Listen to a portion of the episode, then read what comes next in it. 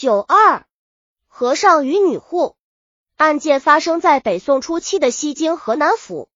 有个和尚路过一个小村子，看看天色已晚，想找个住处。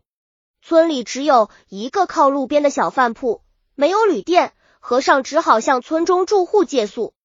和尚就近敲开了一家院门，施礼说明来意。房主说家有妻室，不便和尚留住。和尚退到院外门旁，本想再找别的人家借宿，但转念想，住户即便没有妻室，还可能有母亲或姐妹等人，多有不便。好在天也不冷，不如就在这门旁墙下凑合夜。也便于明天赶着上路，于是就拉紧衣襟，靠墙休息了。半夜，和尚正想起身小便，忽见一条黑影从墙内窜出，携带着个人，还提着一包东西，很快的跑远了。和尚吓了一跳，定定神，心想得赶快离开这个是非之地，不然明天被这家主人看见，准会把我当贼抓起来。越想越怕，急忙逃开。本来对这里就不熟悉，在家心慌意乱，就跑到一片荒草地里。忽然脚下踏空，掉进个枯井中。和尚觉得碰到了一堆绵软的东西，但井里漆黑如墨，什么也看不见。和尚伸手一摸，是个没气的死人，手上又沾了不少黏糊糊的血。和尚吓得半死，努力镇定一下自己，想赶快离开，就摸着病壁往上爬。井壁朝华南，爬了而次都摔了下来。和尚正喘着粗气，艰苦的往上再爬。这时，追踪抓贼的人赶到了，学生抓住了和尚，找到护体。死者正是拒绝和尚投诉人的妻子。和尚被扭送到了官府，府衙立即派件做验尸，查明女户是被刀砍而死。当天提审和尚，和尚进大堂就高喊冤枉。说自己绝对没有杀人。府官看他身上不少血污，又是夜里被抓，和女户同在村外的枯井中，很可能就是凶手。于是严刑拷问。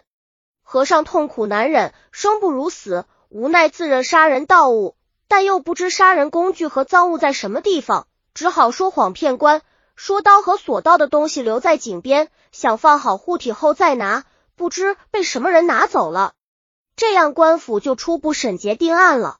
独有通判向敏中觉得此案还有疑点，心想为什么没有赃物和凶器？如果有人拿走偷盗的东西，还有可能；但有人拿杀人凶器，就不合情理了。谁愿自找和杀人有关的麻烦？和尚对赃物又说不太清，这又是为什么？于是又再三审问和尚。和尚除自认杀人外，就说是上辈子欠了死者的命，这辈子必须还债，没什么可说的。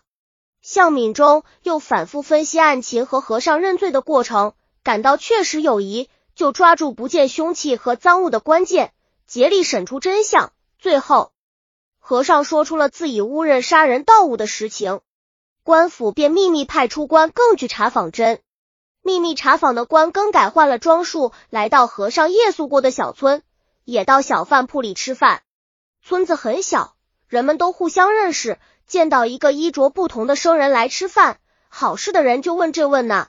密访官也正好借机探查案情，就随和的和人闲聊，说自己是住在府里的小贩，办货路过这里。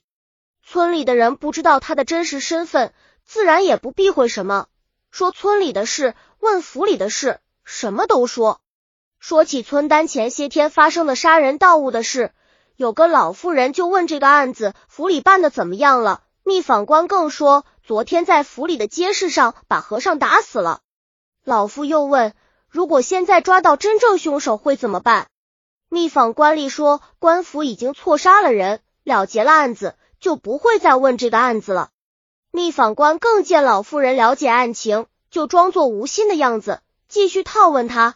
老妇人看看周围的人，看到没有人注意他，就悄悄的告诉密访官更真凶是本村的青年某甲。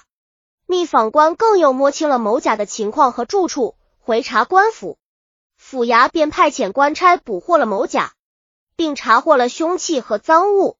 事实俱在，某甲只得认罪。官府重新结案，和尚当即被无罪释放。至此。枯井女护案真相大白。徐经十句唐音笔试改编。本集已经播放完了，喜欢的话记得订阅专辑，关注主播主页，更多作品在等你哦。